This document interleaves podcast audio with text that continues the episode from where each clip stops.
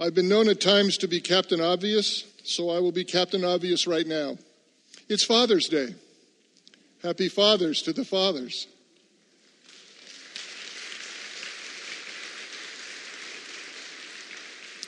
Now, let's be clear. We do know that this is a Hallmark holiday.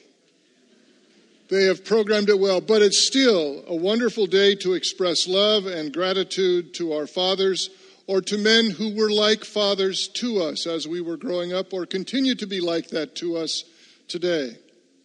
I loved my father. He's been gone now for eight years, home to the place made for him by Jesus, who he loved and followed all of his adult life. My father was a funny man. He had quips and jokes abounding, and you never played trivial pursuit with him because he knew more useless information than any human I ever met. I remember he once telling me some rather typical dad sayings. And I know this to be true because they were things he said a lot, and his father, whom I knew well, said to him and me a lot as I was growing up. So, here's my dad's top six sayings.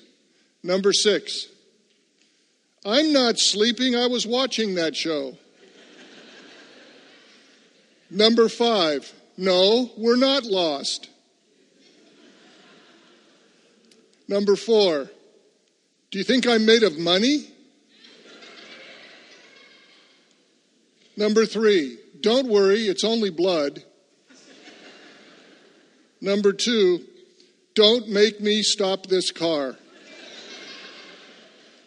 And number one, number one, hear this clearly. Number one, ask your mother.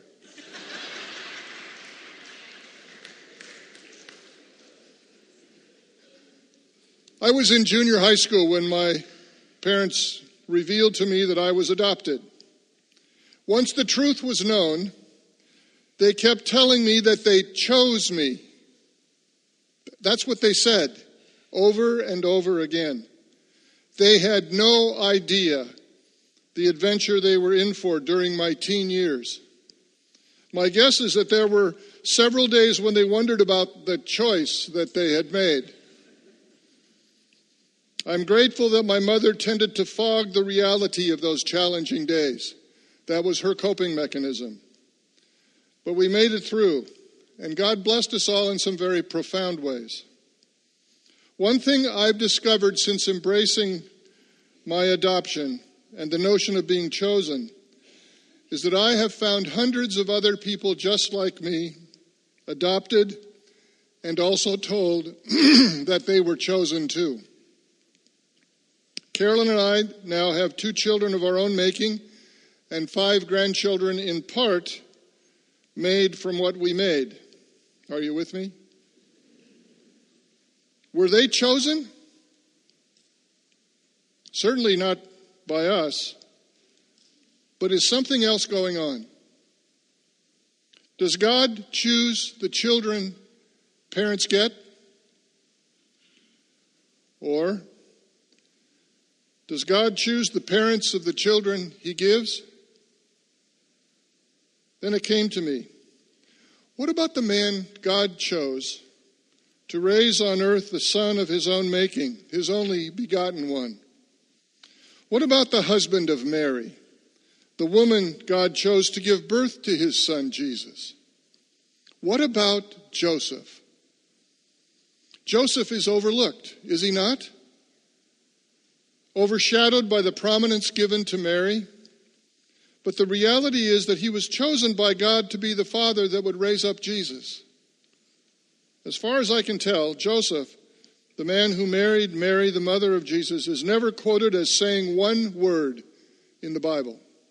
There's not one quotation mark around anything said by Joseph. Yet, as I looked at what is said about Joseph, I found some interesting and strong statements about the man God chose to raise his son among us. Who is Joseph? Is he merely the love interest of the woman God chose to give birth to Jesus and nothing more? I have a hard time believing that to be the case, though there is no text that reveals the answer to that question. But I think God chose both of them and each of them for this task. What is it about Joseph that God would choose him? Why him? Pray with me that as we unwrap the scripture lessons for today, we will discover something about Joseph that reveals God's reason for choosing him to raise his son. Pray with me. Holy Father, open our minds and hearts to the message you want to bring to us today through these verses about the man you chose to raise up your son, Jesus. May we discover help for our lives so that Jesus might be raised up to fullness in each of us. In his name I pray. Amen. Excuse me. To begin with, Joseph was a man who loved his wife. If you're taking notes, the back page of the bulletin has a blank spot there. The word is loved for those who like to be interactive with the sermon in a direct way. Joseph is betrothed to Mary. That's the word used in Scripture. Betrothal is not like our engagement, it is much, much more than a typical engagement in our culture.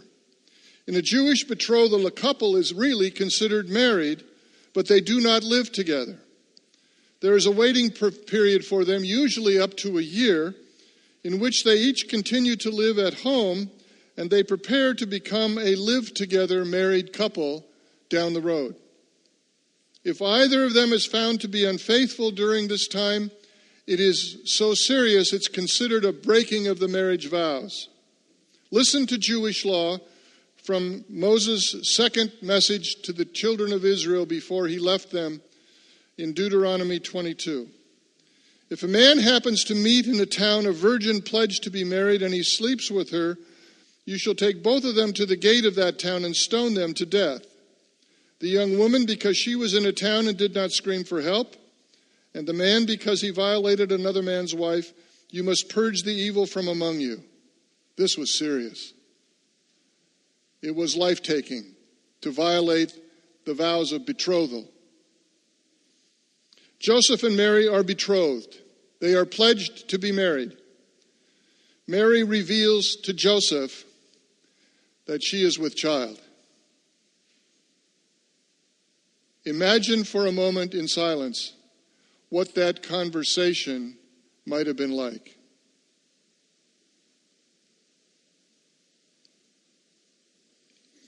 Here's the dilemma for Joseph he knows he is not the father of the child that Mary is carrying. Listen to what Joseph was thinking as we look at Matthew 1, verses 18 and 19. This is how the birth of Jesus the Messiah came about. His mother Mary was pledged to be married to Joseph, but before they came together, she was found to be pregnant through the Holy Spirit. Because Joseph, her husband, remember now, they were betrothed, but he's considered a husband. Because Joseph, her husband, was faithful to the law and yet did not want to expose her to public disgrace, he had in mind to divorce her quietly. Joseph was faithful to the law of God. He loved Mary. He did not want to expose her to public disgrace. So he contemplated how could he divorce her quietly? He couldn't make it go away. Joseph loved this woman. He really did. And while he also loved the law of God that he knew well, he was not prepared for the ending of Mary. He was wrestling, he was struggling because his love for God and his love for Mary seemed to be in conflict. Second thing we learn about Joseph is that he was a man who listened to God. He knew God's law. He was clearly a listener to the rabbis that had taught him all the years of his life growing up, that instructed him in the ways of God. He was conflicted about the law and the love that he had for Mary. So listen to what happened next, in the very next verses. But after he, that is Joseph, had considered this, an angel of the Lord appeared to him in a dream. What, what is conceived in her, excuse me, Joseph, son of David, do not be afraid to take Mary home as your wife, because what is conceived in her is from the Holy Spirit. She will give birth to a son, and you are to give him the name Jesus, because he will save his people from their sins. End of quote. It's a dream. And it's a message from God delivered by an angel. And Joseph listens. The only reason we know what was done in this dream and what was said by this angel is Joseph had to tell somebody. He probably told many somebodies because it's astounding. In essence, he is being asked to take responsibility for the pregnancy. He is asked to take responsibility to protect and provide for his wife Mary and to be the father of this son and to give him the name Jesus, which means he saves, which he does. This, we discover, is not out of the ordinary for Joseph. He has other dreams with angel visitations. Let's take a little ride. Nearly two years following the birth and the naming of Jesus, Mary, Joseph, and Jesus are still living in Bethlehem. Magi have just visited them and given them fine and very costly gifts. And listen to what happens in Matthew 2, verse 13. When they, the Magi, had gone, an angel of the Lord appeared to Joseph in a dream. Deja vu. It's happening again. Get up, he said. Take the child and his mother and escape to Egypt. Stay there until I tell you, for Herod is going to search for the child to kill him. End of quote. Once again, it's a dream, and the message from God is delivered by an angel. Joseph is a listener. But there's more. Several years later, while still in Egypt, we have another Joseph dream and angel visitation. Listen Matthew 2 19. After Herod died, an angel of the Lord appeared in a dream to Joseph in Egypt and said, Get up, take the child and his mother and go to the land of Israel, for those who were trying to take the child's life are dead. End of quote. God is speaking to Joseph once again, and Joseph listens. James, who was the half brother of Jesus, leader of the first church in Jerusalem and author of the letter of James in the New Testament, writes this Do not merely listen to the word and so deceive yourselves. Do what it says. It doesn't mean you don't listen, but there's more to it than just listening. And that leads us to the third point about Joseph, the chosen father of Jesus. Joseph was a man who did what God said. He didn't just listen, he just didn't know what was being said. He did what was being said to him. Listen to how Joseph responded to the angelic dream concerning Jesus' conception and the marrying of Mary. When Joseph woke up, he did what the angel of the Lord had commanded him and took Mary home as his wife. He did not consummate their marriage until she gave birth to a son, and he gave him the name Jesus. He did exactly what the angel told him to do in the dream. Joseph was a doer because he listened well. He did exactly what was asked of him. But there's more. Listen to how Joseph responded to the angelic dream following the visit of the Magi in Matthew 2:14. So he, Joseph, got up, took the child and his mother during the night, and left for Egypt, where he stayed until the death of Herod. And so was fulfilled what the Lord had said through the prophet Out of Egypt I called my son. Joseph did everything God said to him through the angel, and incidentally, not coincidentally, but Godcidentally, he fulfilled prophecy about the coming Messiah who was Jesus, whom Joseph had named, according to God's will. But there's more.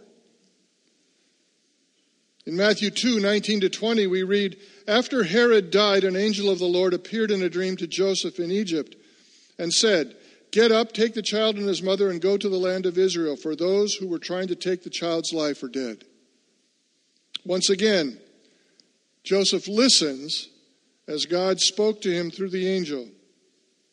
Then, sure enough, Joseph did, Joseph did what was said. Listen to what the text reads. So he got up took the child and his mother and went to the land of Israel. But when he heard that Archelaus was reigning in Judea in place of his father Herod, he was afraid to go there. All of a sudden, you can see something has cropped up in the goings on of God speaking through these dreams and visions of angels and words directly from God Himself. And this Archelaus problem, the son of Herod, it did not cause Joseph to take matters in his own hand. He didn't make the decision about what to do. Listen to what the text says. Having been warned in a dream, though we don't hear the dream, but having been warned in a dream, Joseph withdrew to the district of Galilee. He went and lived in a town called Nazareth.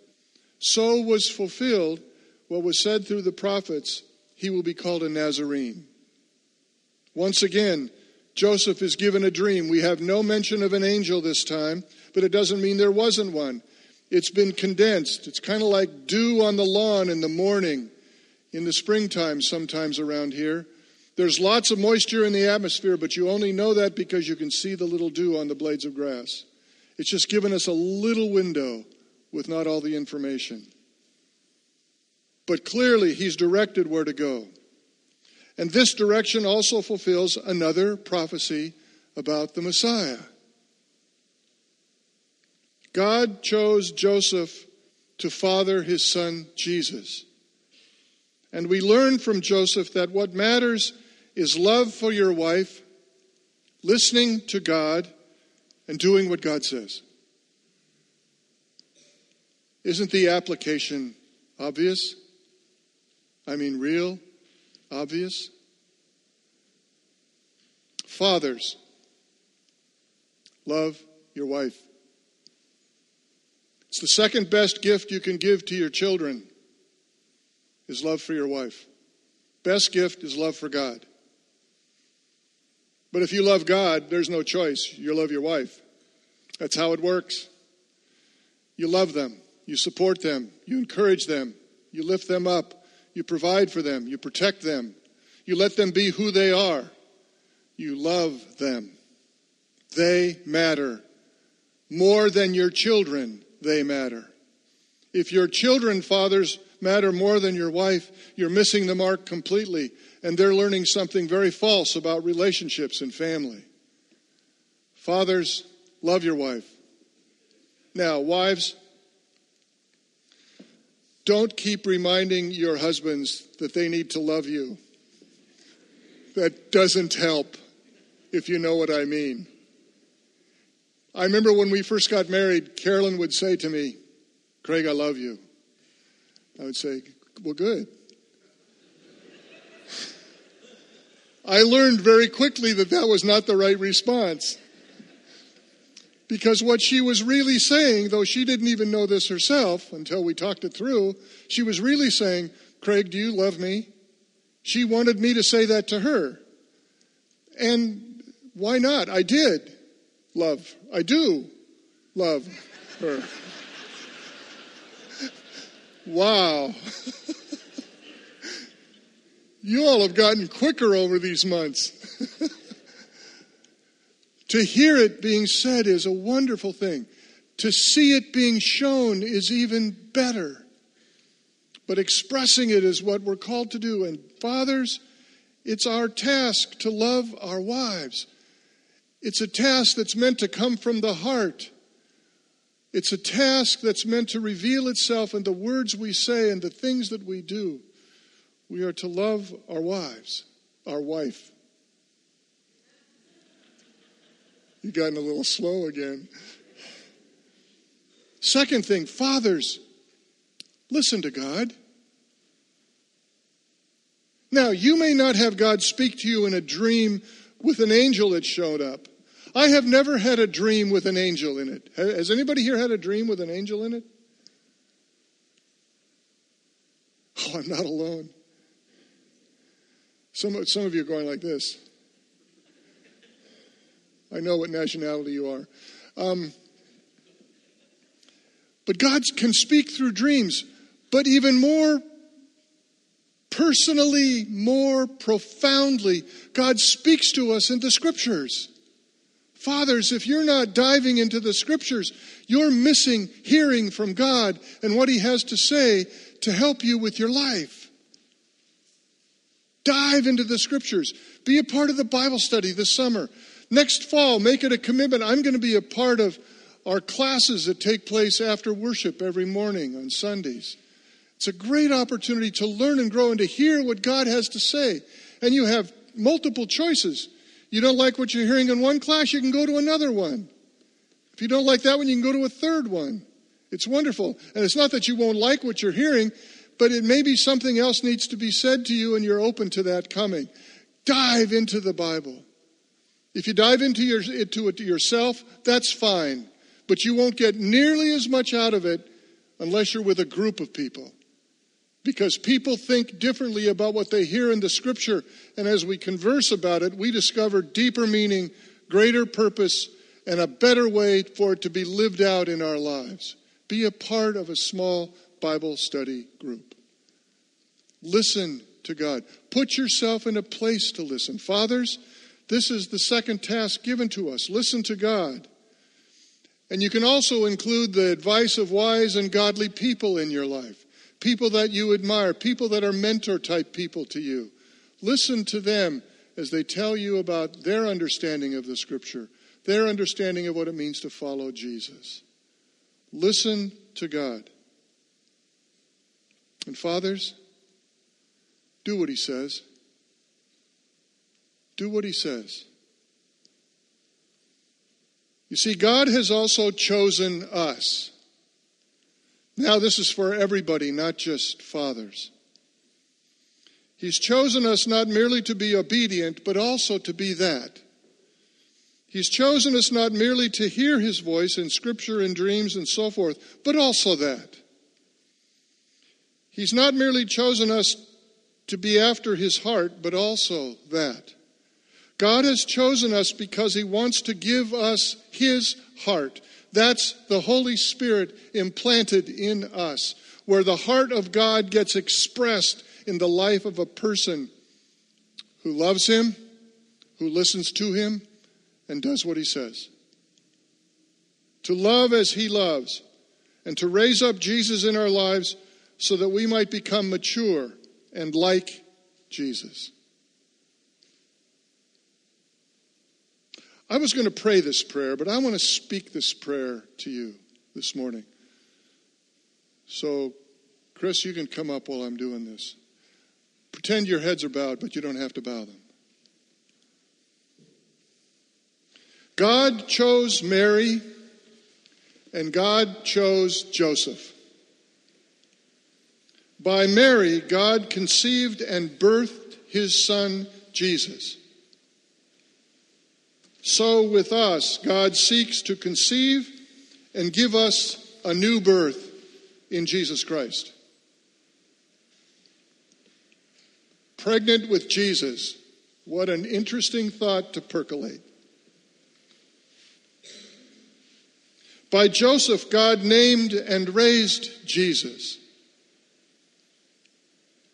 So with us, God seeks to raise up Jesus to maturity in our lives and we have a part to play in that to listen and to do. Father, help us to that end to be more like Mary and more like Joseph, eager to listen and willing to do whatever you ask. This I pray on behalf of myself and my friends here this morning. In the name of Jesus, the beautiful name of Jesus. Amen.